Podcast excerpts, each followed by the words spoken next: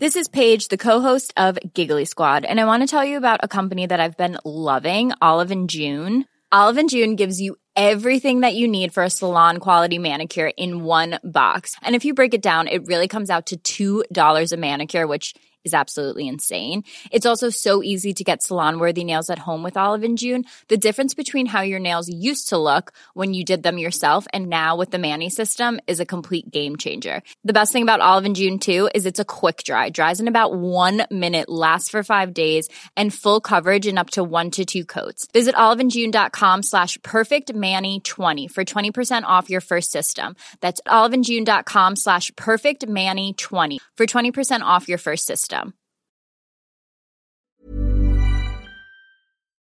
以下节目包含成人内容，请在家长指引下收听。欢迎收听文化土豆，我是伊康糯米。今天又是我们第二次的这个调戏这个栏目。上一次我们和 G G 方照一起聊了阿瑟米勒的《萨勒姆的女巫》，今天我们要一起聊一下莎士比亚的《凯撒大帝》。那这部剧呢，和其实整个栏目的总策划都是我们的嘉宾 G G。然后今天。哎，今天忘忘记说，也是 G G 和方照啊，然后一个在深圳，一个在北京。呃，G G 为什么选 Julius Caesar 这一部剧？这个我我感觉就是主题上跟我们上上期的那套戏还是有一个延续吧。呃，上次那个表面上不是一套政治剧，但是实际上是一套政治剧。他讲的都是当年当时的那个美国。呃，去抓怀疑是共产党的人，或者是有左倾的人。然后这一套剧是讲呃，凯撒大帝被刺杀之前跟之后，就是从那个阴阴谋到最后行刺，到最后成功了之后。搞出来的一大这个烂摊子，怎么去去去处理？我觉得也跟现在世界上有很多不同的地方发生的不同的事情，其实也也是有一点点关系吧。因为我们这十几年来也有很多不同的，像在中东啊，或者是非洲，也是不断的有一些所谓的呃一些独裁者啊，或者是一些比较有权势的人被推翻，然后之后世界也是当地也可能是。陷入某一种混乱吧，那可能这个包括可能是公司里面也会有一些，就是高管的一些竞争了之后往后了，或者甚至是公司收购了之后换了老板，其实也是有各种的混乱的情况出现，所以就我觉得可以大家看一下想一下吧。那方照可以给我们讲一讲呃历史背景，我其实有点好奇凯撒这个人。我不知道有没有人做过调查，他可有可能是世界范围内全世界最最有名的一个人。就是你说，在这个过去的两千年来，刚才积极提到一些时事，我也发现，比如说看政治、看漫画、看国际新闻的时候。往往我其实没有觉得是他们把中东的什么强人画成凯撒，而经常是把攻打 中东的啊，不管是哪一届美国总统给他的头上画上画上这个凯撒的桂冠这样的，或者罗马皇帝的桂冠，所以也想对方照讲一讲。呃，对，如果要有这样一个调查，因为我们也看那些呃英美媒体会做这种什么两千年来的最伟大的人这些呃呃调查，那凯撒肯定是名列前茅的。呃，他的这个影响力呢？呃，我觉得就是从一个小细节就可以看出来。那我在开始看这个剧的时候，就上 B 站去搜这个呃凯撒这个名字，结果出来的没有一个是跟这个剧有关的啊，全部都是文明里面的什么挑战任务啊。啊 对，所以就是说，那既然是这样，就说明它不仅仅有历史上的重要性，其实它在今天它也是和这个成吉思汗对吧？和这个努尔哈赤啊，努尔哈赤可能还是个小人物吧，啊，肯肯定是和成吉思汗这样是一个呃征服了。呃，或者是亚历山大大帝这样，呃，是征服了全世界的这么一个君王，呃，那么呃，凯撒这个词呢，在英文中啊，我们也知道，就是虽然它有不同的拼法，但是它其实既表示德皇，也表示俄皇啊。很很可惜的是，这两个帝国都已经不复存在了啊。那个德文的凯撒啊，就是凯，就是德皇的意思嘛。那俄俄文的嗯 C 沙 Z 皇 A R 就英文嗯拼法，呃，沙皇它也是凯撒的意思啊。当然除除此以外，我觉得我们也未必就是说一定要把它跟这个独裁这个事情啊联联系起来，就好像我们说拿破仑，他也并不一定仅仅是一个独裁者啊。比如说我们今今天在呃呃夏天，我们有两个月，一个叫 July，一个叫 August。那么 July 就是尤利乌斯嘛，就是呃 Ju Julius，就是凯撒之月，就是尤利乌斯月。那么 August 就是他的呃生孙，就是他的呃他的外甥的儿子，就是乌大维，就是奥古斯都。那么，所以就是啊、这也是他钦定的继承人，啊、那么这个就说明他其实，在我们的日常生活中，其实也是呃，就是非常非常有关系的一个人物，啊、那至于说就是呃，他在这个莎士比亚的剧里面啊、他是怎么被呈现的？其实呃，莎翁本人对凯撒。扩大这个知名度有特别特别强的作用，因为呃，不同的罗马史的学者可能会争议哪个罗马皇帝做了最多的贡献，嗯或者是怎么样。但是在英美的呃，不论不论是流行文化还是高雅文化里面，其实莎翁这个剧都是那尤尤其是在美国啊，我我觉得我切身的能够体会到，这个剧可以说是莎翁历史剧中。呃，比其他的剧要更重要的一部啊、历史剧，它这个剧本身就直接影响了美国的现代史啊、因为林肯被刺杀，就是因为刺客认为他自己是布鲁图呃图斯啊，所以在美国的中学的呃教科书里面，这个尤利乌斯凯撒是一个非常重要的内容。OK，对，那个那个刺客好像他不仅认为自己是他好像演呃这个布鲁图斯，他是个演员是吧？也演过这出戏应该。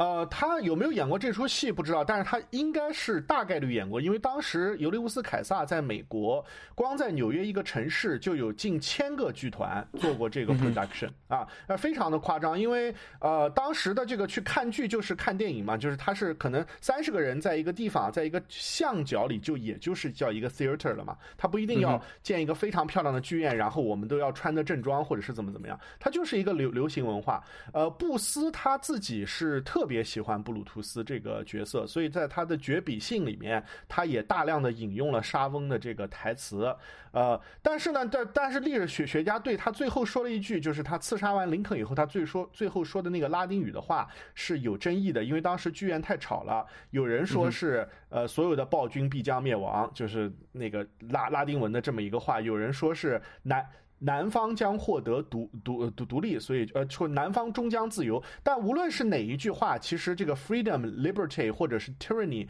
都是这个莎士比亚在这个剧的主主主要的话题啊，不一定是历史上的主要的话题啊。对，而且我觉得很奇怪，就是也我也不知道奇怪，因为你刚才提的拿破仑，就是这些人真的是属于，虽然讲川普有点像莎士比，像那个凯撒有一点抬举他，就是说他的那个争争议性是嗯就是强到。你一方面你可以觉得他简直就是最就是最坏的暴君，然后、嗯呃野心家，然后另外一方面好像我也不知道时间越长，好像大家还反而是他、关于他更正面的那一部分嗯声誉，好像被大家记住的更多一点。也跟你是哪个国家的人也也影响也很大，因为在英国的时候读艺术史嘛，我记得有一年忘了是就是拿破仑战战争可能结束了某一个纪念日，在英国有一个大展，然后在法国也有一个大展，然后两个展展览里面的同一个人是完全不一样的。在英国的拿破仑就是一个又胖又矮又在那个就是权力的疯子吧，然后在法国那就是国家大英雄，所以到现在还是说一些八卦新闻，就是他的不知道曾曾曾曾曾孙好像前几天结婚了，在法国很大的很大的一件事，跟一个德国的、啊德国的贵族。哦，呃，不，不管英国官方是不是把拿破仑描绘成一个又矮又胖的人，在英语中，拿破仑都已经获胜了，因为滑铁卢在英语中代表的是失败，而不是胜利。对，好，好像是有这么一件事情。然后，因为这这出戏是嗯是莎士比亚写的，所以莎士比亚我们觉得不需要介绍。然后，然后我这边记了一个，我做笔记记了一个凯撒 Julius Caesar 的这个年限，我不知道有没有意义，稍微大家有一点感觉，就是他是出生于公元前一百年的人啊，他是七月十三号出生的，我不知道这个和以他的家族的这个名字命名这一月有没有关系。然后啊，对啊、呃就就就是因为这个，所以七月被命名被这样命名了。嗯，因为啊，OK 你想想，英文的九月是 September，Sat 是七，啊，对对对哦不不，这这这个比较复杂这个比较复杂，这个比较复杂，这个要解释起来可以可以可以讲讲半个小时。对，Sap 是七对，就就好就好像我们在这个剧最开始的时候，他会说凯撒注意三月十五日，但是三月其实是罗马旧历的第一个月，只有凯撒历才认为三月是第三个月。所以我们现在说的这个 Eyes of March，并不能讲是三月，对吧？还只是说是罗马人讲的 March。呃，不是，呃，马尔斯月这个月是、嗯呃，就是在旧历和新历中的名字是一样的，只不过旧历是第一年的第一个月，新历是第一年的第三个月，这都是罗马兵团啊出征的那个月。就是被人家推前了，明白，明白，呃可能就被凯撒推推后后了，对。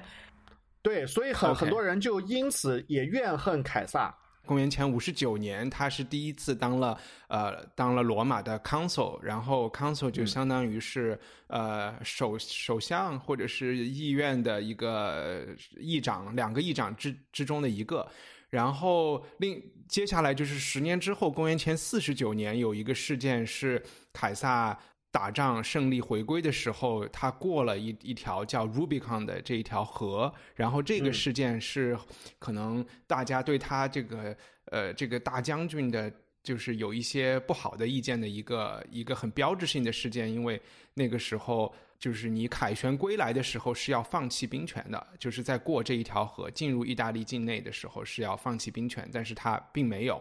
然后，呃，第二年他的政敌，呃，就是 Pompey，中文叫什么呀？是叫庞培，庞培，庞培是不是啊跟那个陈医师一样？对，庞培呃死就是战战败，然后在希腊死了，然后再过了一年，凯撒本人也就去希腊收，就是去享享享受这个胜利的果实。他第他遇到了那个 Cleopatra 埃及艳后，呃，可能到公元四十四年，这又过了四年，呃，凯撒这是就是我们这个剧发生的这一年了，这一年的。这一年的一月份，可能我我们这个剧还没有到，我对我应该在这个时间之前就停止。一月份就发，我这写的就是说有一个很著名的一句话，就是在可能在一个广场上，有人叫他凯撒叫他皇帝 King，然后呢，凯撒当时也开了一个玩笑说 I am Caesar, not Rex。Rex 就是拉丁语的 King，这这就当然他也是假装说把他当一个姓氏来讲啊，我不是我我我不姓金，我姓凯 就是大概对，对对对对对 对，大大概有有这么一句话，然后接下来发生的四四年发生的事情就是这个剧里的了。对，有一个问题是想问莎士比亚是什么时候传入中国的？我我挺好奇这个这个事情的。然后他刚刚传入的时候，对中国人怎么看他？呃，莎士比亚是呃，应该是在二十世纪初的时候才啊，传之前都进中国。没有吗？没有那些，传因为我不喜欢莎看士比亚了有一个，呃，就是用中文的，我现在翻译成中文啊，那、传进来就不知道了。就是因为，嗯、好像是我是今天早上在 Miu 忘了是，好像是看就是关于莎士比亚的翻译的那种那个故事的时，就是一些过程的时候，呃，也是网上看的，所以我也不知道它它的史实性有多大，就是说有一个嗯日本人。觉得就是有一个日本人好好像说，哎，中国连莎士比亚都没有权益的话，它不是一个文明的国家。那那个时候日本不是什么维新革命，就是他已经向西方学习嘛。然后中国最开始的时候要看要看莎士比亚的，也是因为他觉得可以去从就是西方的经典里面去学到一些，最终应该是挑战西方的一些 一些一些一些想法吧。但是莎士比亚，我现在看的这个材料就是说，全教士是有用英文叫莎士比亚，在中国里面。然后也有说他们有最初的莎士比亚被翻译成中文的话，都是以故事的形式出来，等于就是小说或者是传奇吧，一个小故事。然后据说就是也有一些剧剧团，就是戏曲以传统剧团戏曲剧剧团会拿这些故事的某一些元素，在自己再编一个新的故事。嗯，但是你说就是那种完整的中文剧本翻译，就是保留了那个台词的话，就是二十世纪初了。然后二十世纪初其实有很多有好几个不同的人也翻译过，是直到那个，但是。完成应该第一个完成所有莎士比亚三十七套剧的话，就是梁实秋啊，他是他一个人把这个全部对，他是好像是二三十年代的时候，一直到六十年代才把它翻译出来完成。然后另外一个人就是也是差不多时间在翻译的，就是朱生豪。OK，但是朱生豪朱生豪的版本是卖的好一点，感觉不知道为啥。朱生豪走的早，所以他只是翻译了三十一点五。套剧，他是四几年就已经走了，所以呃，但是他很惨的，他是朱生豪，朱生豪他比较出名的，可能因为嗯，好像一般教科书都是用朱生豪的版本，然后朱生豪的版本可能相对来讲是梁实秋可能更忠于莎士比亚用的每一个字跟词，然后朱生豪可能相对来讲稍稍汉化了多一点点。然后朱生豪他翻译这个凯撒大帝的，他是叫《凯撒遇刺记》。对，我觉得这个名字其实可能好好一点。那我们讲今天那个，其实这个剧发生的事情，我们就按照它的这个时间，呃，分成几个部分，我们来分别的聊，这样稍微有逻辑一点。但在这个开始之前，我们也像剧本一样，稍微介绍一下最重要的几个主要人物。积极介绍一下这个主要人物，然后我们反过来问一下方照，就是说，呃，我们看的这个版本，它是一个什么样的一个制作？OK，积极你先。嗯，好，那就是当然第一个就是凯撒大帝了，他是，但是他只是上半场戏出现，后面就被人家刺杀了，就没没戏唱了。然后 他。有一个同党或者同伴吧，应该是另外一个大将军，就是安东尼 （Mark Antony）。他这个后续我们比较认识，他比较可能熟悉的，因为他是跟那个埃及艳后搭上了。嗯哼，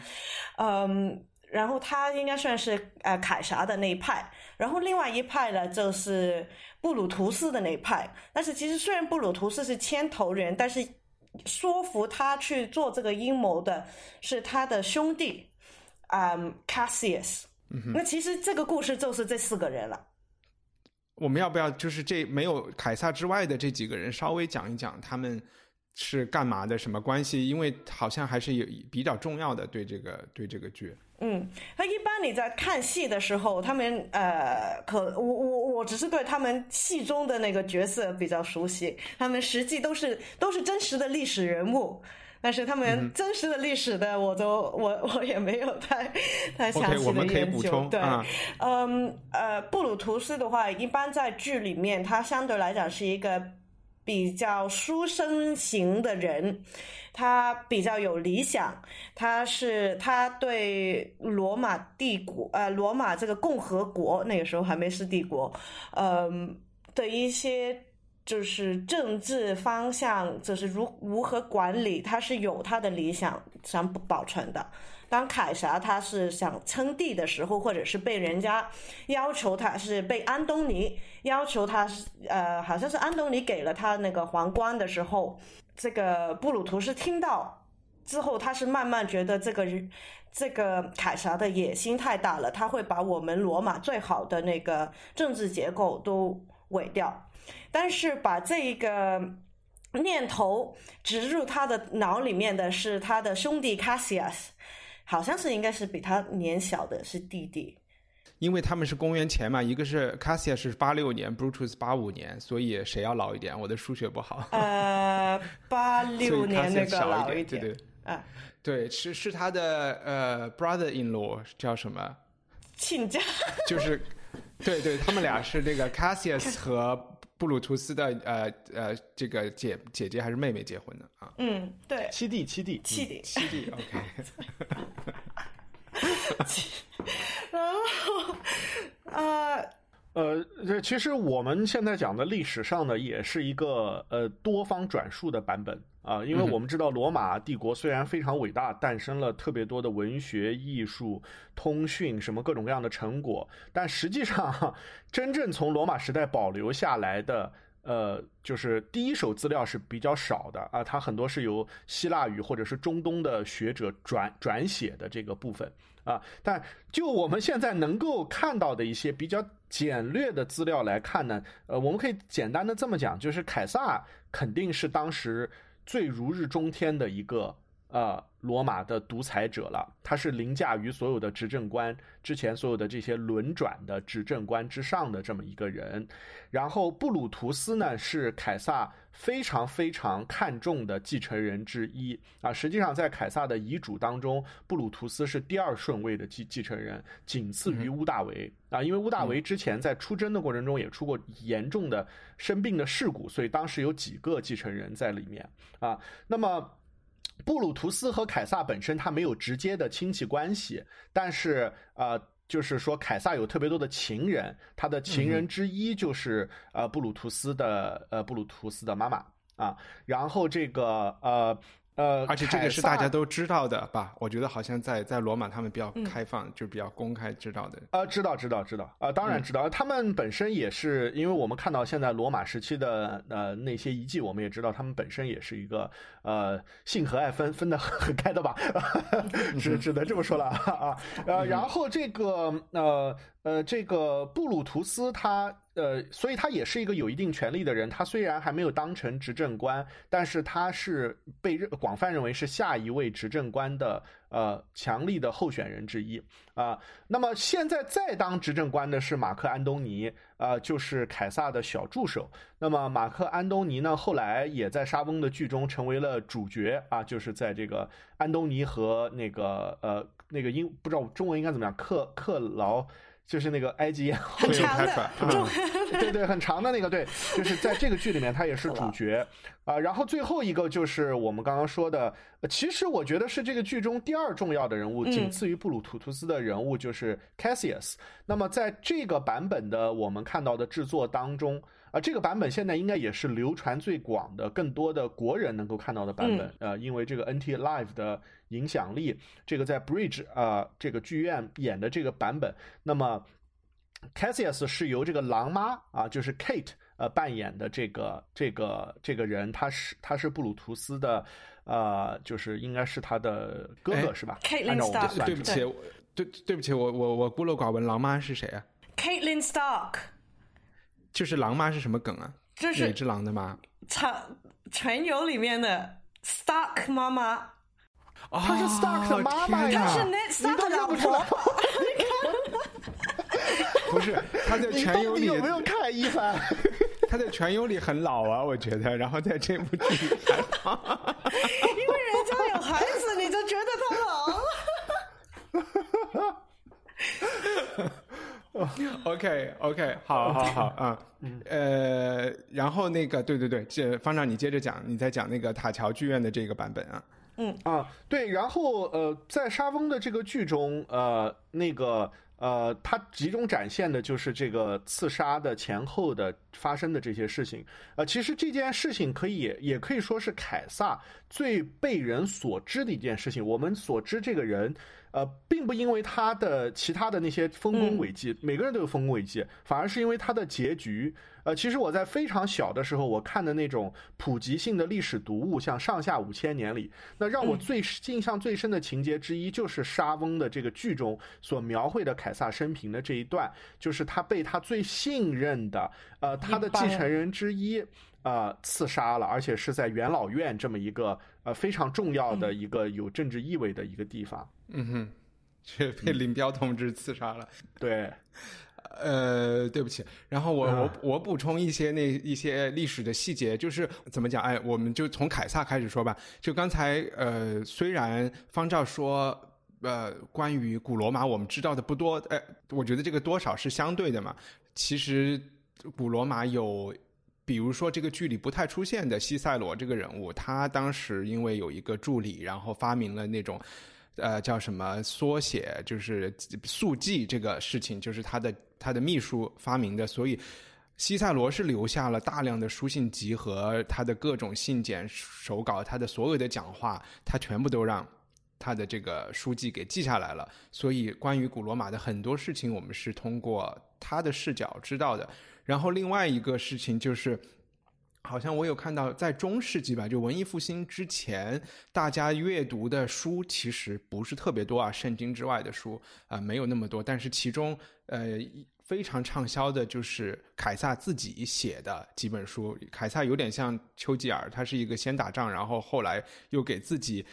这个仗是怎么打的，为什么打得好，为什么厉害，就是所以凯撒有写他在高卢啊，还有可能还有一套另外的一套，就是罗马内战，他写了一本书，然后他攻打高卢，但写了一本书，虽然从。现代人的眼光里，这基本上算是一个高卢的种族屠杀了。然后，比如说法国人的那个漫画《Asterix》里边，也不会把凯撒画的特别好，但是他自己是把自己写的特别伟岸的。呃，所以这个大概是凯撒那一边。然后 Brutus 呢，我之前有一个误解，就是说我们现在英文里讲 brutal 或者是 brute 啊，是一个。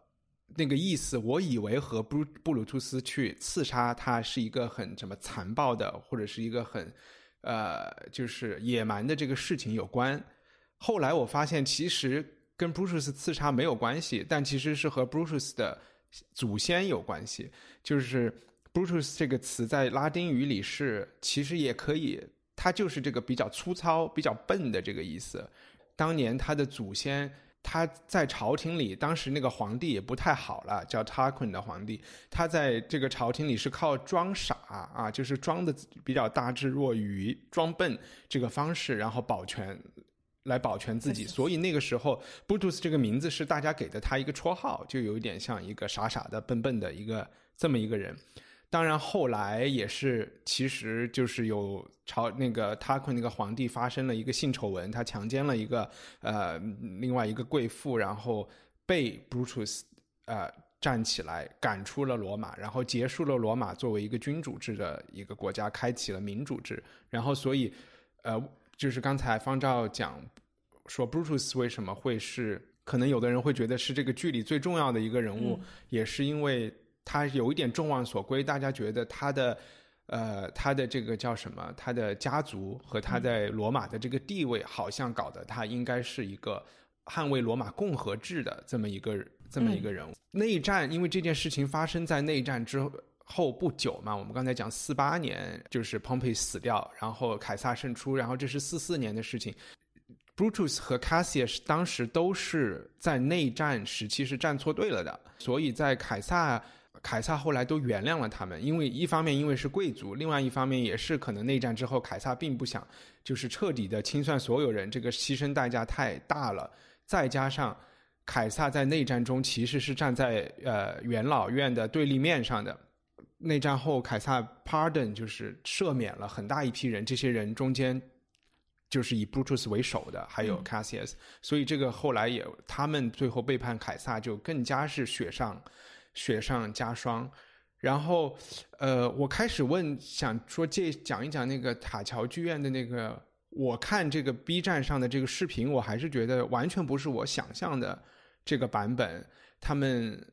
这种舞台的规划，呃，G G 你可以讲一下，是一个比较特殊的东西吗？嗯，它是，呃，基本上是。我们上次看那个呃，女巫是一个圆形的舞台，就是观众是围着那个演员的四边，但是坐着看。这次是观众也是围着演员，但是是站着看，除了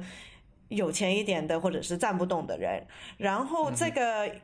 英文就是叫 promenade，就是散步式式的一种。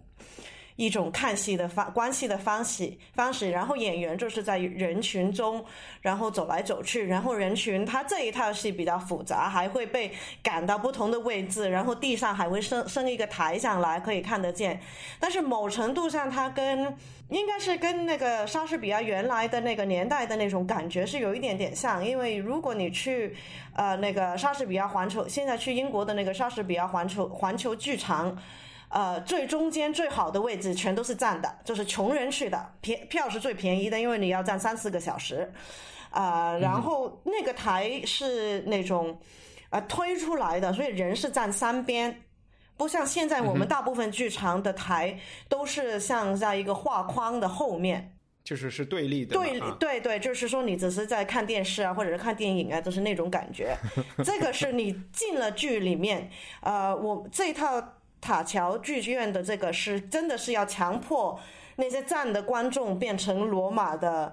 呃群众，因为他们又要挥旗，又要鼓掌，又要又要就是大哭大闹，都用到这个群众演员了，用到观群众观众里面去了。呃，但是我也想补充一句了，就是我们现在说了很多历史背景，其实这个跟看莎士比亚这套剧关系不是很深。他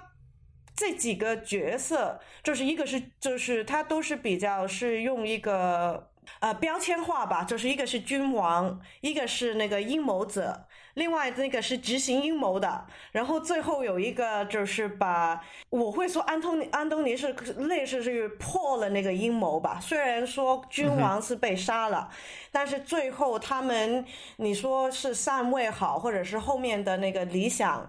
暴不暴君等等，最后就是被那个安东尼都破了。它是有一种可能是比较经典的那种话剧的不同人的那种推动力吧。如果你想一想，比如说，呃，卖黑白，Macbeth 是老婆劝他要去打死那个老老国王去上位，然后衍生了一堆故事。然后他最后也是有一个角色把这个这个上权者。呃，干掉，呃，或者是那个像，嗯，奥赛罗也是有一个奥赛罗的助理，是不停的在他耳边说你老婆出轨了什么什么的，搞得他很嫉妒他自己的助手，然后又把后面的故事也是因为有一种就是有阴谋论的那个角色，把最后的故事往前推，因为他戏里面基本上是没有交代这几个人是什么，他只是。四个都是军人，然后凯撒是稍稍比他们年长一点点，是一个稍稍的长辈，然后权力也比他们高，但是曾经他们相对是平起平坐的这四个人。也不是不同意，我就是觉得不同的人在不同的年代看这个可能会有不一样的东西，因为从莎士比。我没有觉得他们那么脸谱化，因为一一是因为我觉得莎士比亚据他能够掌握的史实材料来说，他嗯，他还是比较尊重史实的，只是为了时间上有一些调整，为压缩，主要是压缩了，他没有说编造一个新的人物或者给这个人物不符合他在历史中嗯他的身份背景的这些角色。这些材料，我觉得从这方面说是。另外一方面，我相信在伊丽莎白一世执政的那个年代，可能他的一部分观众可能对这些人还是相对来说比我们现在了解的更多一点的。我觉得他跟我们普通人差不多吧，因为他大部分公众观众应该是穷人呢。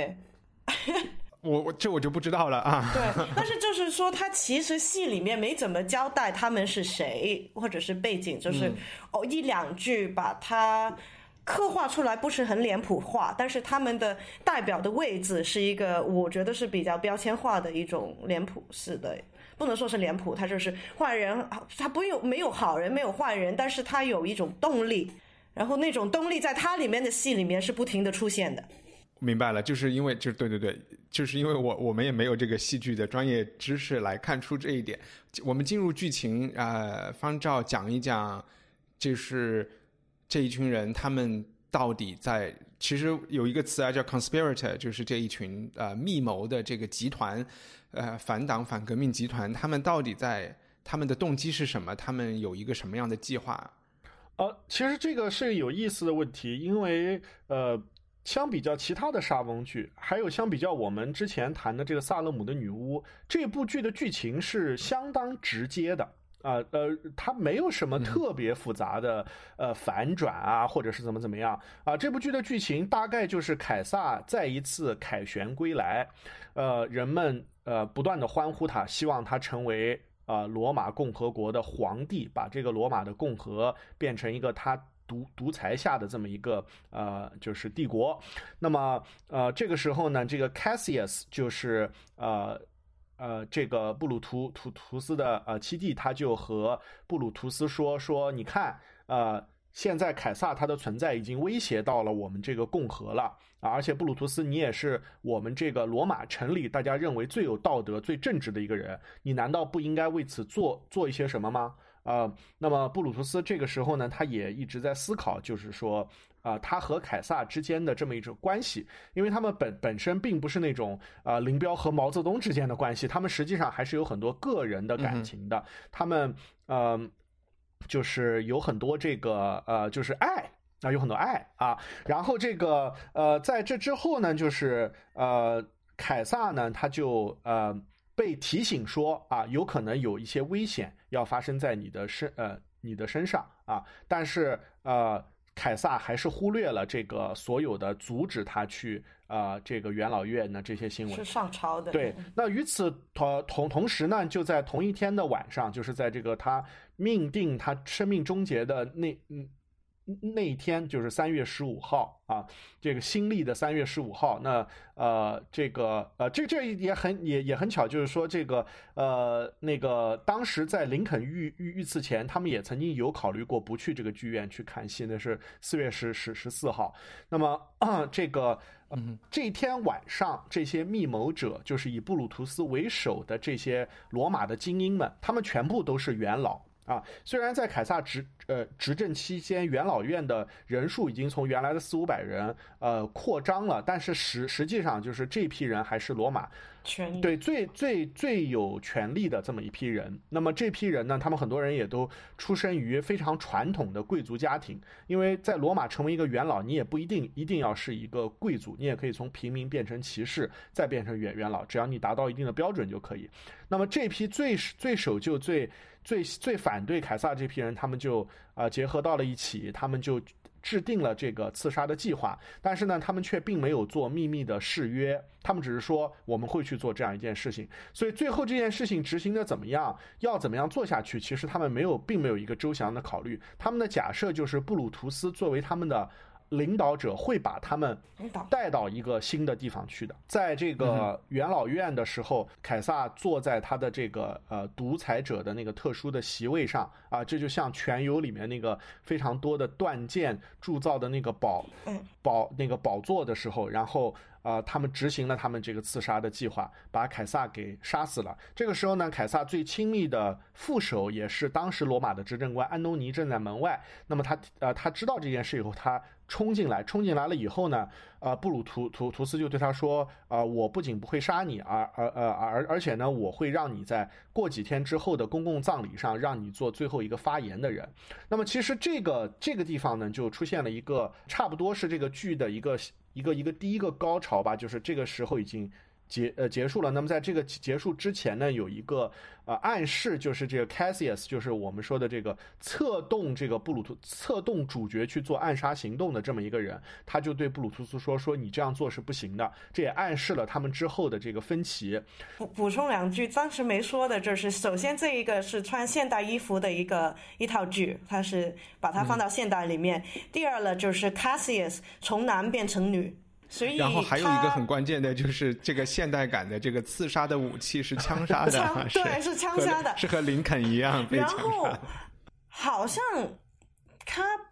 凯撒是不是在走廊被人杀的？他不是在大厅里面杀的，他是什么走出来被人捅了三十几刀刀？哦，对，就是所有大部分的制作都忠实于这个沙翁本身也忠实于这个历史，就是他们都是在一个类似于过道的地方被。呃，疯狂的刺了二十三刀，因为在这个行刺的过程中，现场一片混乱。布鲁图图斯也中了一刀啊，呃，他他是主谋，他也中了一刀，对。然后还有别人也也中了一刀，有有三个人是呃受受伤，但主要是呃主要是刺杀了凯撒，然后主要都是还是同中。而且这个刺杀刚发生的时候就已经有一个。就是就是 miss 出来了，就说凯撒虽然中了二十三刀，只有一刀是致命伤，就是布鲁图斯捅向他心脏那一刀。其实我们知道，这种在这种混乱的情况下也不可能有这种情况，但是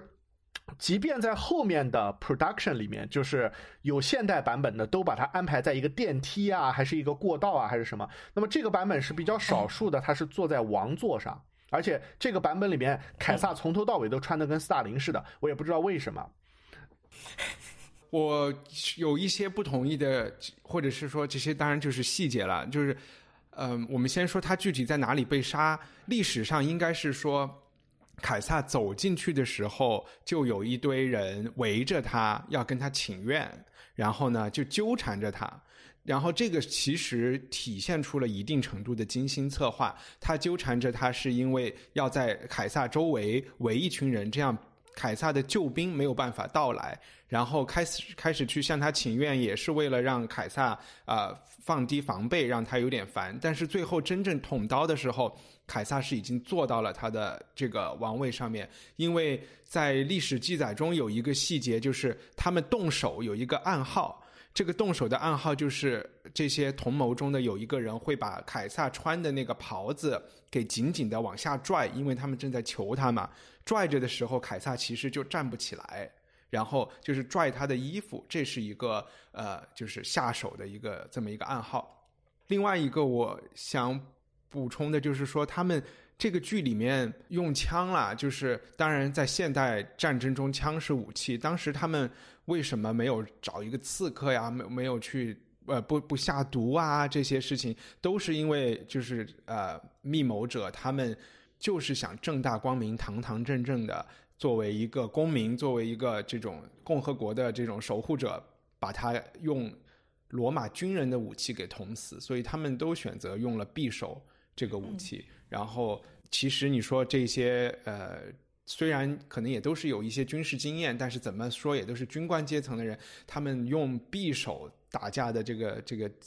也不太不太多啊，这个经验，所以确实当时出现一些混乱，互相伤害，然后也没有也没有立刻的戳戳死凯撒。但是总的来说，我觉得他们虽然这个剧里没有把他们的那个呃密谋的过程交代的很清楚，一方面是。他希望演给你看嘛。另外一方面，他们我觉得他们还是有比较周密计划的。包括马坎多尼为什么不在，当时不在场，也是因为专门有人要跟他说事儿，把他拉出去了。对，呃，就是都是都都是有一定计划的。嗯，他在皇位上被杀，还是在走廊或者是还没登位的时候被杀？其实作为观众来讲，感觉意义是很不一样的。我我是在想，走廊上你们是不是有点混淆？就是 I Claudius 那个剧 Claudius 被杀是在是在那个斗兽场的走廊里，不是他被他我不知道，我就是看过大部分戏，他都不是坐在那边被等人捅他。如果你一个就是君王坐在他的那个王位上被人家捅死，那个象征性性跟他在。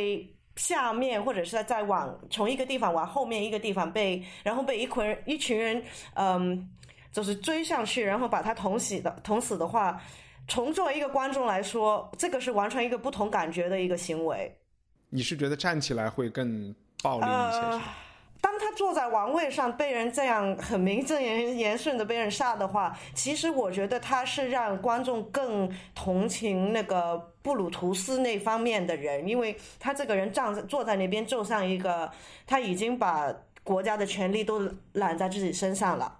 但是当如果他是没有就是站到位的时候，你就把他捅死，或者是他下来的时候。但那个更加是一个更像的，我觉得是一个权力的一个斗争，而不是一个反抗。明白，明白，明白。呃，因因为因为他他具体是在哪里被杀的，其实，在后世也是绘画作品的一个非常重要的。呃，一个来源嘛，所以就是我们更多看到的那些名画，都是凯撒倒在那个雕像底下啊，那个样子，并不是他在王位上。但是从文字记载上来说呢，确实有更多的文字记载说他是坐上了王位以后，而且是有人拉住他的衣服，而且第一刀是从背后啊，就像林肯遇刺一样，是从背后先捅的第一刀，这样他就嗯，他是一个猝不及防，还没捅，还没。他，然后他就立刻。拿起了桌上的笔去反抗，有这些细节。但是这些事情也确实是值得怀疑的，因为当时是一个非常惊慌失措。你想想看，这个这个谁会对？因为西塞罗上来就跑了啊，就是历史的见证者，他上来就跑了 啊。这个事情我们是确切的知道的啊，但是他后来又说啊，是这样这样这样发发生的，对吧？啊，所以就跟司马迁中很多的这种他说的话一样呢，其实就我们有一种脑补的这种啊，这种这即便历史学家也肯定是这样嘛，嗯。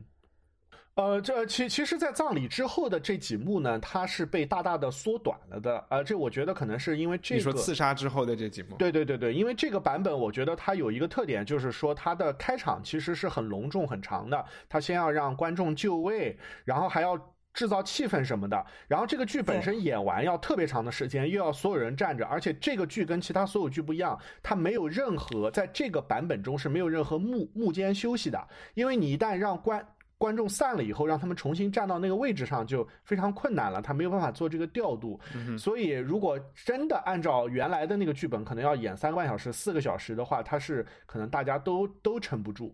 那么，在这个呃葬礼，我觉得葬礼其实是这个剧非常非常呃重要，也是它可以说是一个提前到来的高潮吧。那除了最后一幕啊，呃，就是葬礼上实际上是发生了一个辩论，就是布鲁图斯是非常。呃，以一种比较笨拙的方式，但是又一种非常诚实的方式，说出了他为什么要去刺杀凯撒的这个目的。他并不是要发动一个政变，并不是要夺夺取权力，他只是认为，就是啊，杀死凯撒以后，我们这个罗马才能恢复到正常的状态上去。但是安东尼却说了完全不同的一番话，完全完全不同的一番话。安东尼说话的重心其实是凯撒，其实是说。你们都是凯撒，他利用了一个非常重要的听众的一个心理，就是我们都有点想，就是想接近那个伟人，成为伟人。然后他还把自己放的特别低，因为他在那个话中有特别多讲啊，那如果我是这个行刺者，如果我是谁谁什么的，他把他把他又放到了这个群众的地方去。那么安东尼就呃，实际上是说了一番，鼓动所有的人来跟他一起把他。作为这个新的这个继承者，他要把凯撒这个继承下去，而不是要把凯撒灭亡，罗马才能够生生呃生存的这么一番演说。那显然是在历史上任何一个场合、任何一个地方，这样一番演说，它的鼓动效果都要远远大于你诚实的跟大家说啊，民主是好的，我们要民主啊，或者是什么 共和是好的？这怎么可能？谁会听这个呢？这个是理念跟嗯理念跟这个个人。个人的那个目的，对对对对对。那么在这之后呢，就呃呃跳转到了这个呃已经发生这个内内内战的这个镜头啊，有拍这个安东尼他的这个阵营，他们中间的一些策划。我我们又可以先停一停，就是先聊一下，就是这个这个 funeral 葬礼这一幕。呃，我我先说一个特别明显的感受，第一是呃，特别是。呃，安东尼奥的安东尼 （Antonius），他的这个名字太多了，Mark Antony。安东尼的演说可能真的是仅次于《To Be or Not to Be》，就是沙翁里最著名的这么一长段独白。然后，所以就真的是你在 YouTube 上去可以去比较一大群不同的人来怎么演绎这个独白，都蛮蛮有意思的。听这个刚才方丈说那个辩论，我觉得特别对。虽然时间上是不同时候发生的发生的这个两段演说。但特别像是我们看美国选举的时候的辩论，然后你完全可以想象，Brutus 可能就是一个像那个那个克林顿，就是在上一届选举中克林顿的这种。你比如说，主持人问你一个问题，说我们要不要啊禁枪？我们要不要或者是要和中国打贸易战？然后布鲁图斯就会给一个特别理性的，然后特别实事求是的，然后理想主义的说事情没有那么简单，然后是这样的，这样的，这样的。然后这个时候认真听的人呢，就会觉得啊，你说的确实有道理。但是可能一般的人呢，也是觉得你说的似乎有道理，但是我现在有有点想去泡一杯茶了，然后太无聊。安东尼出来的时候就特别像川普，哦不他特别像 Bernie Sanders。也像吧，就是所有的这种，吉 吉，你说像？我觉得他这个角色不是不是 David 呃 Morris 不是演员，他这个角色我觉得他越特别像 Boris Johnson，就是所有那种 风吹到哪里就往哪里走的人。就是说，大家想听的话，把自己就是他不去讲这个背后的道理，然后直接就是说我是凯撒的朋友，我我是来埋葬他的，然后你们怎么能不同情他？然后他把这个感情上煽动大家，但是在煽动的背后，就像所有的这种民粹的演讲人一样，他最后也会提到钱。他也会暗示或者明示说，凯撒对你们是有经济利益的，嗯嗯嗯，然后对吧？然后他就说我凯撒的遗嘱里给你们每个人都留了七十五块钱还是多少钱？嗯，然后甚至还说凯撒修建的种的这些树、这些公园都是都是为你你们好。对，关键他还有一句话说，这些东西都永久的会留给你们享受。然后我心里想，这些树种都种了，难道你还要把它死了还要把它拔 掉，看对，就是他是那有点找素材，我觉得他是那种。就是没有立场、没有政治理想，他唯一所有说的话都是为了保持自己的权势吧。他就是一个广告，就是一个打动人的，对对，然后做。然后就是说，先是感情上煽动你，然后再给你一些经济利益，然后与此同时，他一定是在下面的听众中散布了自己的支持者，在叫好，然后再慢慢的把这个人民的这个意见，就是呃对他有利的那一方向，方，对对对，然后号召大家，其实这个时候你们应该去把这些呃刺杀凯撒的人，他们才是人民公敌，你们应该去把他们都抓起来，然后一顿暴打，弄死最好。嗯其实就是一个，就是为今后的所有的这种政治演讲，就是给了一个特别好的呃，就是模本啊。啊，而而而且，其实这个起码是我看这个剧的时候，因为我之前没有看过其他版本的这个剧，我也不太清楚沙翁是怎么处理这个人物的。在这个剧之前，这个马克安东尼他表现出来，他是很希望去呃激起群众对凯撒的热爱的，也特别想把凯撒扶扶正成那个呃国王，这样他也可以捞更多的权。但是你没有看出来他很坏，嗯哼，而且甚至在凯撒死他来这个、呃，就是看他的遗体的时候，他甚至表现出了某种程度上的 decency。他实际上是一个在一个那个困难的情况下，他是表保持住了自己的尊严的。他是他并没有说啊，你们把他杀了，我现在就跟你们一起了，或者怎么怎么样。他还是说啊，我我我现在非常痛苦，什么什么什么之类。就你没有看出来他是怎么样一个人，但是到了这个葬礼的演说，他就完全变成了一个。呃，就是他现在想要大权在握，而且在这个时候，实际上布鲁图斯身上的某些道德上的好的品质是慢慢展现出来的。之前你觉得他有点中二啊、就之前他特别的那种什么，还在、在家里看什么萨萨萨什么萨达姆萨达姆侯赛因传啊什么之类的，就是说对，然后他跟他妻子的对话也特别像林觉民，就是呃，就是那种我跟你诀别，但是我不能让你参加这个事情，什么什么之类 啊。但是呃，就是他跟就一看他那些跟他呃的他的同党其实也不是很靠谱，就是都是指望着他的，对吧？就之前还是这个，但是后面你就发现，嗯，就是布鲁图斯其实他就是他真的是这么想的。这里面我觉得你说的这个马克安就是安东尼的这个转变，其实也有他，就是说他尊重历史的这一部分，就是说他当时其实手上没有没有兵权，没有实在的兵权，因为他是凯撒的副手嘛。然后凯撒的这个部队已经散去了。因为他们这个仗已经打赢了，凯撒的部队的人已经都分到了田地、财产，然后已经没有了。这个时候还手上还有兵权的是，呃，Octavian 是那个凯撒的接班人，他还没有赶回罗马，他还手上有兵权。为什么当时他们没有杀安东尼？他们觉得他斩草不用除这个根，就是他们觉得没有看到有这个危险，嗯因为他没有兵权。然后第二是，其实凯撒的遗嘱里面。也没有留给安东尼什么啊，没有任何东西。西。然后，其实在，嗯，在他心里是肯定是不爽的。对，所所所以乌大维回回到罗马以后，他就找这个安东尼去请愿，说凯撒四分之三的财产都留给了我，嗯、我能不能先，你能不能先帮我把这事儿办？然后就说不行不行，这个这个我们要等等。对，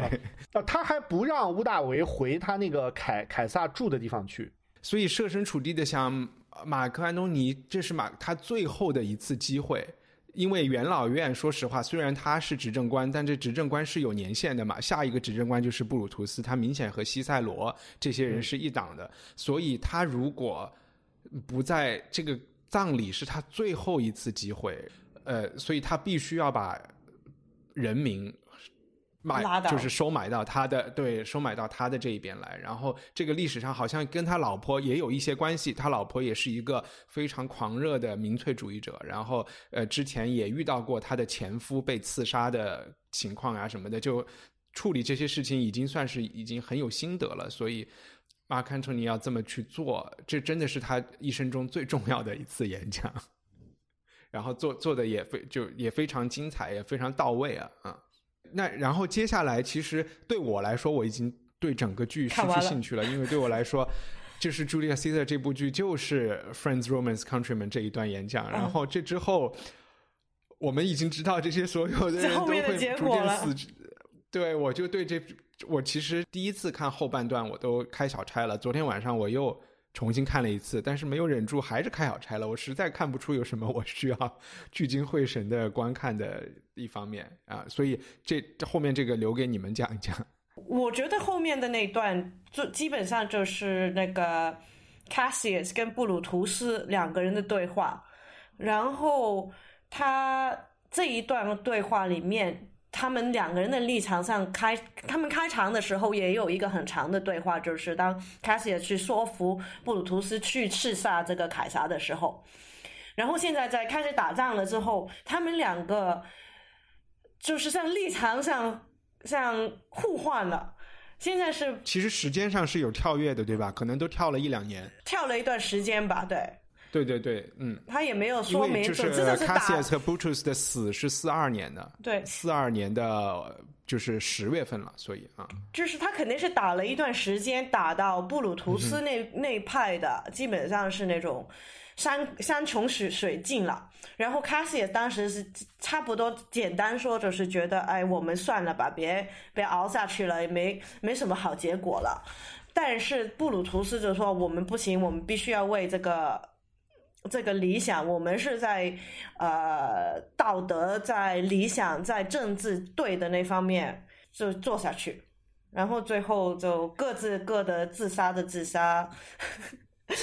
被人打死的被人打死了。就是其实后面相对来讲有一些部分，就是跟大部分莎士比亚的那些战争性片段是有一点类似。都是大家跑来跑去，然后这一方出来讲几句话，那方出来讲几句话。但是我觉得最重要的那段就是卡西斯跟布鲁图斯的那一段对话。你说他们吵架的那一段话吗？吵吵架的那段，对。对，所以其实莎士比亚不像京剧打架的是精彩的东西啊，好像是。是精彩啊，但是哦也精彩，OK。但是就是我自己实在没想看啊。对，但是到后来，因为大家都是冲着凯撒来嘛，后面的人。可能就是对于我来说，这个版本因为它卡掉，卡掉了，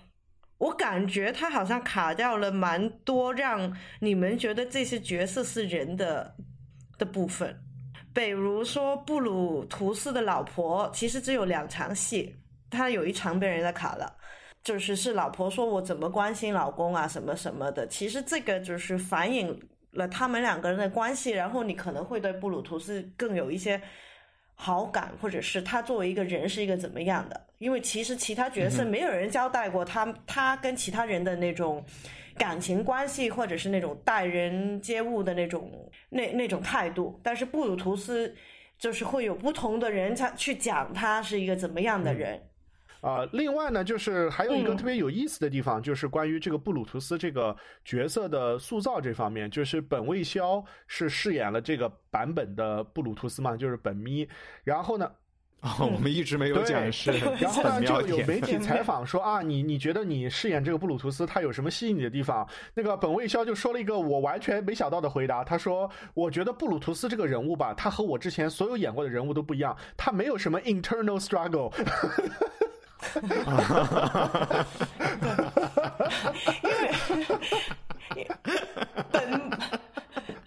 但是因为本猫它最出名的是二十一岁的时候在英伦敦演，那个时候他还在读书的时候去了演哈姆雷特，嗯，是啊，一鸣惊人了之后就，嗯，都是当男主角了。所以，所以他觉得得有点神经病才算是有 internal struggle。像他演的都是很纠结的，都是真的是神经病的。他另外一个很出名的角色是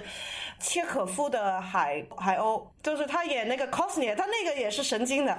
非常神经质的一个男生。对，所以他这个版本确实在这方面，他呃呃也做了很多处理嘛，就是说他没有那么多个人的那些情感，或者是别人讲布鲁图斯。但是实际上，我因为我也看了其他版本的片段，我觉得呃，起码就是其他版本在制作的时候，他们是非常强调这个布鲁图斯作为这个剧的一个中心人物，包括凯撒的这个鬼魂跟他的对话，这些其实在这里面也被缩短了这个长度，呃。另外就是其他剧，呃，就是如果是那种古装的，就真正演那种罗马时期的，他们特别强调这些自然的预兆啊什么的，因为这些跟他们的人物命运是啊有非常大的关系的。那这个剧虽然有非常好的声光电的效果，但在最后一场的时候，就是他们啊，就是安东尼这一派取得了最终的胜利，他升起来的是气球嘛，就是他总是有一种让你就他又想让你进入，但是他又提醒你这是一个我们是一个。创新的这个制作，我觉得这和一件事情是非常有关系的，就是在这个莎士比亚的时代，一直到十九世纪这么两三百年的时间里面，大家去看这个剧，都其实是抱着就是我就是去看一个有娱乐性质的这个不一样的这个故事的这个剧去看的。他们其实并不觉得我要从中得到什么教训，或者是得到什么高雅文化的熏陶。可是到了。就现在这个时代，就是战后莎士比亚被捧成了一个高雅文化的代表。他当然是一个很很厉害的人，是一个世界上最伟大的作家之一。但是他是一个高雅的代表，我们就必须去正襟危坐的去搞这个的时候，他就不是说我仅仅是为了娱乐去看莎士比亚了，是我要取得一个什么什么关于世界的更深的理解和认知。我是抱着娱乐的心态去看的，我开始也是，但是你要按照娱乐心态，这个剧你根本就看不下去。对，我觉得这个它的结尾是，首先莎士比亚本身没有全然的呃严肃认真写这个剧，里面有非常多的喜剧元素，对吧？这个是呃，甚至有有。夸自己的元素，他在里面有一个台词会讲说，呃，千百年后还有很多，就是好像是布鲁特斯说，布鲁图斯说的，就是我们做的这么高尚的事情，多少年以后，在那些还没有成立的国家，还没有被。发明出来的语言，他们都会述说和就是重演我们的这一幕啊，就他们可能要光荣就义的时候，呃，也有很多也有丑角。你刚才讲的他家里的那个 Lucius 那个那个仆人，基本就是一个丑角形象，经常睡觉、偷懒啊什么的。嗯。但是我觉得，就是从一个故事情节上来说，最后这些人该发生的事情都发生了，我们最后就是一个等死嘛。然后等死之前，还说这么多话，觉得他们。对，觉得他们高尚的人已经高尚了，就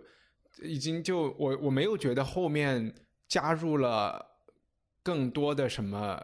我们前面不知道的事情啊，所以从这方面讲，我又觉得不像有一些有一些剧，像什么呃，我我也不知道举什么例子，像罗密欧朱丽叶啊，然后比如说哈姆雷特呀，到最后一分钟都还有人在死，对对对对，嗯对，因为哦对，对他其实蛮早的时候就是等于那个呃刺杀派，就肯定你也知道他们肯定都会被嗯没没得好没得好死了，但是就是我觉得没想到的就是我自己忘了，就是所。所有人基本上都是自杀，这个是我是忘了。我我印象中，我当他们是会被杀。个人会说，我我之前只是看过一个版本啊，舞台上，但是那个版本跟这个比的话，就可能太不公平了。因为那个是一个呃，Deborah Warner，就是一个很著名的一个导演。其实 Nick h i n e 也是很著名，他也是以前英国的呃那个国家剧场 National Theatre 的当了十年领导的的的一个导演。但是那个 Deborah Warner，他相对来讲，英国的导演都是比较老实一点的，他可能会把这个故事带到现代，但是他不会搞很多花样，就是。这一套算是搞得比较多花样的一个一个制作，但是 Deborah Warner 是更更前卫一点，或者是更偏欧洲吧，就是更导演主义，比编剧大，嗯，就是更多视觉上的东西给你看。嗯，但是那套电影那套戏的就是非常之豪华大咖的的的演员，Mark Antony 是那个 Ray Fiennes。我是因为这个原因去看的，要不是打死我都不肯去看，听起来都觉得闷。伏地魔，伏地魔对。然后，嗯，呃，Brutus 是 Anton Lesser，就是《全游》里面的那个让那个 Mountain 大山复活的那个坏，就是坏魔师。然后，嗯，演 Cassius 的是 Simon Russell Beale，然后就是英国的演戏国宝了。然后最厉害的是 Portia。是 Fiona Shaw，那就是《哈利波特》里面的那个哈利波特的那个阿姨呀。但是他们都是就是等于英国最著名的一些舞台演员。然后他也没有卡这么多，因为我记得看的是三个小时以上的上下的，也是一个现代的一个现代就是穿现代衣服的一套戏。但是他就是把所有的人物可以挖出来的那种人性。他都全都挖出来了，到最后你还是就是紧扣着每一个人的感情发展吧，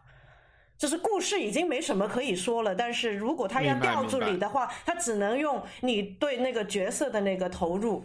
然后，另外，他最酷的是，他打仗的时候，他不是只是闪灯，他是从那个巨长的什么三四米、五六米、十几米高的那个天花里面丢了一大堆垃圾下来，包括什么床床褥啊，然后不停在台上放炸弹，炸弹了，然后碰的你观众都是一 一脸灰。我们这个剧情反正差不多就是这样，然后我们再回到这本这个剧想讲的这些一些内容上面，有有一个问题就是问方照，刺杀这个凯撒很快就会让我想到。比如说，我们中国有刺刺杀秦始皇啊，有刺秦啊，然后有我也不知道袁世凯有人刺杀吗？因为凯撒的一些举动也会让人袁世凯刺杀别人，袁世凯刺杀别人啊。对，所以你看袁世凯，所以就就是说这个呃，和后来发生的，当然希特勒有人想去刺杀希特勒，对吧？就是你能讲一讲，就是凯撒的这个独裁和后后后来的这个独裁有什么？我也不知道是是个对比还是什么，就是你有什么想想想讲的吗？呃，其实这场就是，就是我我就朱生豪也把这个剧翻译成了叫《凯撒遇刺记》嘛。那么其实他这个刺杀和我们现在呃常说的这种暗杀还是不太一样的，因为我们今天呃，比如说像肯尼迪呃或者是林肯遭遇的这种政治暗暗杀，它实际上是更接近于某一种。某一种形式的恐怖主义行为，实际上是这样子的啊，就是说，呃，但是这一次呢，这这个刺杀呢，它其实更加的从从某种意义上来讲，它更加不那么二十世纪，它更加像那种古典政治的一种戏码，就是它是有一个呃有一个政治上的就是。呃，直接的对立面在发生作用的，而不是仅仅是说，呃，有一个就是呃坏人，然后这个这个这个这个人，对，我们要把他干干掉或者怎么样？对，那么所以在这个意义上来讲呢，就是因为我我们如果今天在美国，他。这个剧这么经常的被谈论，其实是跟因为美国有四位总统，这可能世界历史上也很少有哪个国家有四位国家的最高元首在美国成立的这么短的时间内都被暗杀身亡了啊。那么成功的那个对对对，而且而且美国就是总统候选人遇刺的次数是非常非常多的啊，呃，这也是很很罕见的。那呃。呃，但是这个就是从我看这个剧的，我的最大的感受呢，其实倒不在于他呃，就是去杀死凯撒这个啊这个情节本身上面这个事情上，我倒觉得其实对我来讲最大的一个惊讶，其实是呃，就是。就是我第一次有机会去了解，就是布鲁呃图斯在沙翁笔下是怎么样一个人。我觉得这是一个非常对我来讲非常重要的，因为呃之前我们都会在历史书上读到过这么一小段文字，就是以布鲁图斯为首的一帮暴徒，他们把凯撒给杀死在了那那那里。呃，这个事情其实让我们有非常多惊讶的地方，就是我们也没有谴责这些人。也没有说这些人就是要发动一场政变，要推翻他，要取而代之。我们也没有说啊，凯撒就一定是个暴君，他理应被杀死。因为在古罗马史上有特别多这种啊，要不然他就是个大明君是哈德良，要不然他就是个暴君是尼尼禄，他就该死，对吧？就是他在这中间，他有一个特别大的模糊性。就我们知道哦，他好像想成为一个。独裁者好像也有点自己在演一些戏，就是让别人给他献上这个国王的桂冠啊什么之类的，他又不想要什么什么这种欲迎还拒的这种姿态，那好像又不是这样，嗯，而这些行动者们，他们又没有直接的取凯撒而代之，他们也不是，并不是权力欲使得他们做了这样一场行为，所以我觉得这是一个谜。那么沙翁去描述这个谜的时候呢？我觉得让我起码是，呃，就是对这件事情，我觉得更加有一点坦然了，就而而不是之之前我我会觉得啊，好像要不然就是这样，要不然就是那样。突然想到，就布鲁图斯他们去做这件事情，比如说和曾经有的刺杀希特勒这样的计划，还是有一个非常大的区别，就是当德国的军官要去刺杀希特勒的时候，希特勒的那个他做已经做出来的事情。已经非常的令人发指了，所以他们是明显的在，就是在拯救世界了，或就是你可以这么去描述。但是在凯撒被刺的时候，布鲁图斯自己有一句台词讲，凯撒只是说有可能要成为，就是据他分析，他是打预防针，对他是一个预防式的，他他是相当于是不是治对，就是在你搞出核弹头之前，我就要把你干掉。对，他是这样的。他当时好像是说，你是就是一个毒蛇的下的这个蛋嘛，哈，你我现在就只能把这个蛋给蛋给砸弄死，然后以免你这样。然后好像他都觉得自己做的是一件特别特别神圣的事情。我我之前是以为会觉得沙翁做的这件事情也算是一种，呃，因为他写了这个剧，让这些人呃名留青史。他做的这件事情是一个有利于呃共和制、民主制的一件事情，就是说他有一点帮这些呃市也不叫市建主吧，因为这个凯撒也不是建主，是这个暴君的这些人弑君的人立了一个牌坊在这里，但是好像听方照说。你也没有觉得是一个完全是一个牌坊是吗？只是就是这么一个情况。对，因为它这中间我我不知道是现代的处理，当然它这个现代的处理也是基于这个剧本的。比如说，我相信任何一个人看到他们把鲜血涂满双手，不是沾满鲜血的双手，而是刻意的把鲜血要涂到这个所谓的手臂的，就是 elbow 嘛，要涂到这个位置的时候，他们都是恐惧的。其实这显这这个这个剧情并不是。导演大于编剧，而是沙翁就是这么写的嘛？这个台词也是这么说的，就是其实他并没有去对对对啊做任何，就沙翁在这个剧里面，我觉得他的高明之处就是他没有任何，就他他第一他没有站队，第二他没有做任何就是辩护谁谁谁的行为，而且即使是年老体衰的凯撒，他表现的也非常有英雄气概。啊，他真的是一个一个伟人啊！虽然这中间有一些就是你说的闹剧的成分，就是是他那个呃，他有一种要展示男人还我还我还行对吧？所以他才去什么？还有那个女的什么故意把衣服解开什么这就虽然有这些小的桥段在里面，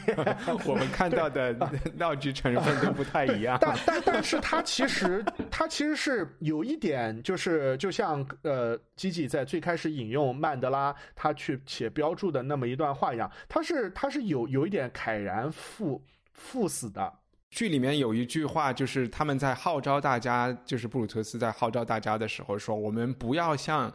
就说我们去杀凯撒，要要像就是给神祭祀杀一只牲口那样去杀。”把它给切开，不要像相当于豺狼去杀一只牲口一样的去把它撕开。然后我心里还在想，这两种有什么不一样？其实就是心里边一个是想吃这个肉的嘛，一个是要把这个肉给奉献出来的，其实是这个区别。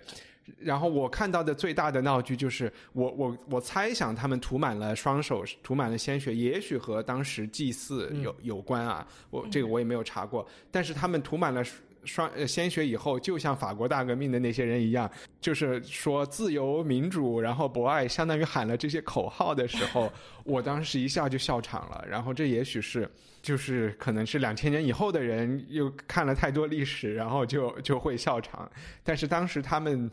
我不知道这一句应该不是作者当闹剧写的，但是看着确实是也不一定啊。我觉得还是暴露出了一种幼稚的啊。呃，对，就就就是他喊那个时候，他喊喊的那个时候，其实就是就确实是一个尴尬的一个地方。然后呢，呃，但是这也和沙翁的呃这个说法和历史上对此的评论很多都有关系。就是说，这这批行刺者其实确实有男子气概，但是只有婴孩的。头呃头脑，就他们并不是去像豺狼一样扑上去把他就是干掉就就完事儿了，就不是那那种特别街头流氓式的行为，但是他们。做完这件事以后，所有人其实都不知道该怎么办了。然后他们就只好说：“啊，我们做一个像祭祀仪式一样的一个这么一个行为。”那布鲁图斯本人他就是负责这个罗马城中很多祭祀仪式的人。其实，在凯撒死后，他还自己出钱去办了几次啊祭祀仪式，其中最重要的是阿波罗节。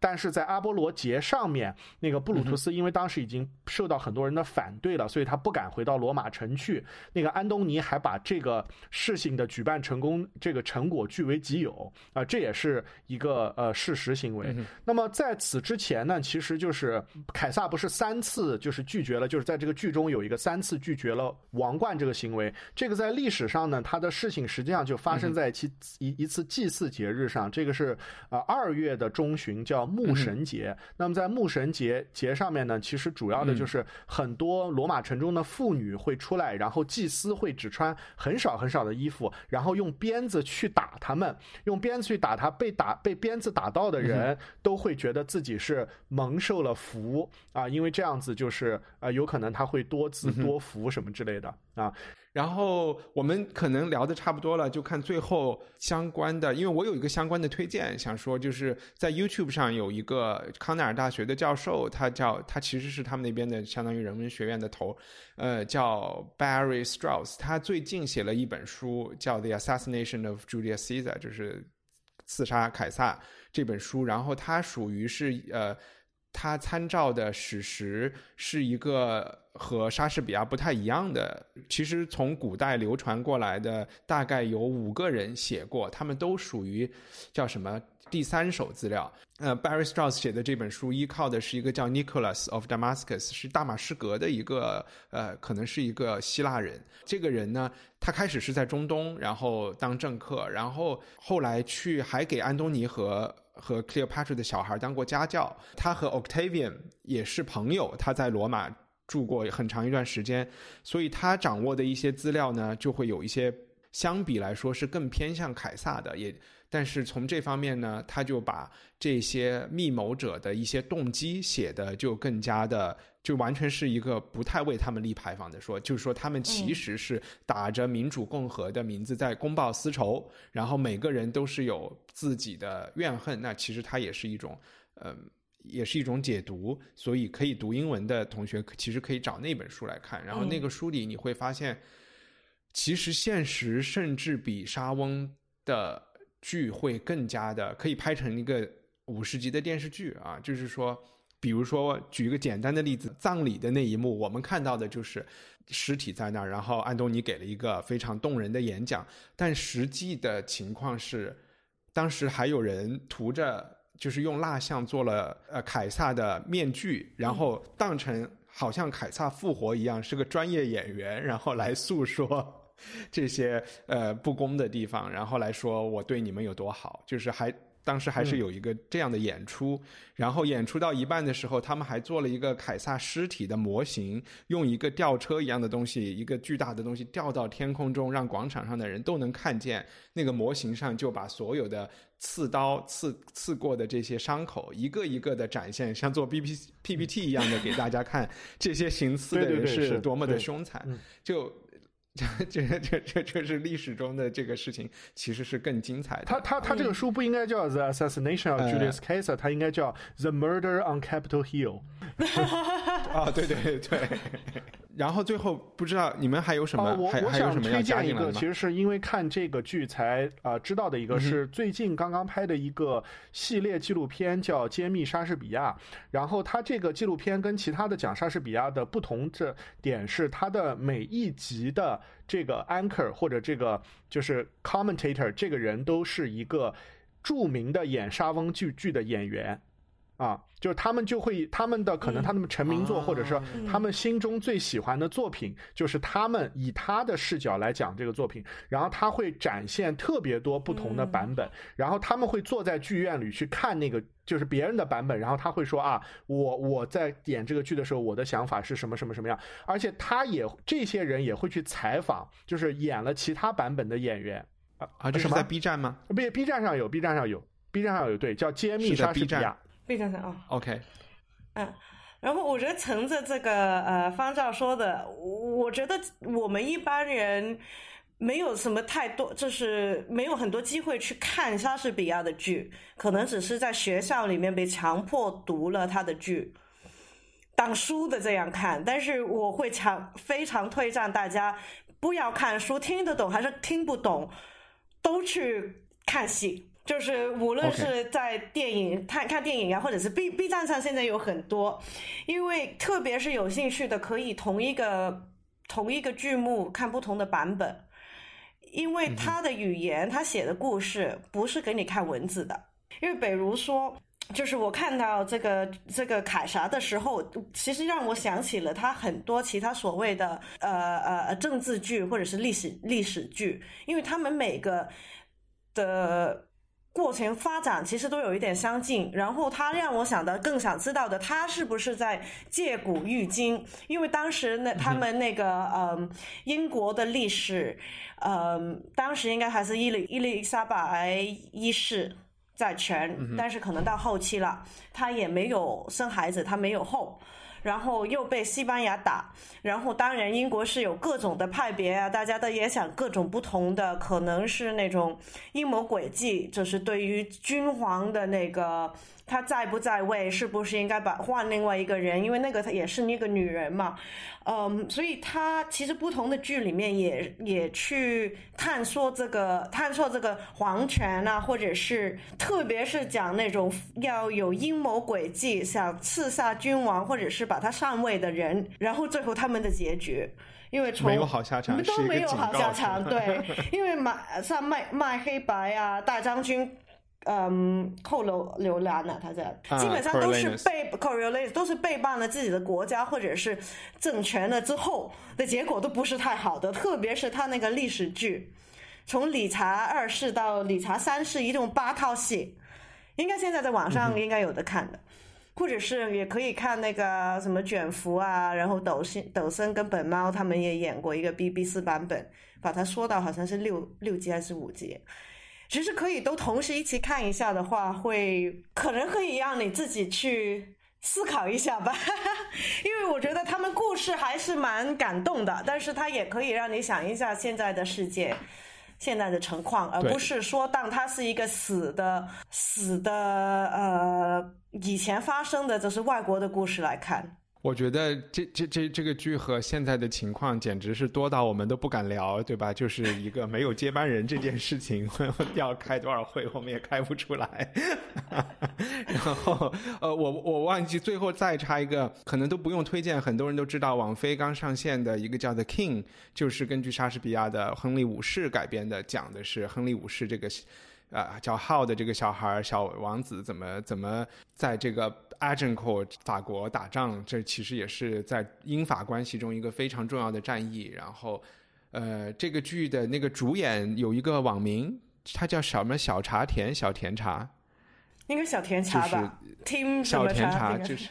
对对对对对，在以以你的名字呼唤我，我我我给这个剧的分比较低，但我觉得还是可以看，因为我觉得他实在太弱小了，实在难以想象。我觉得他穿上那个盔甲，人都应该站不起来，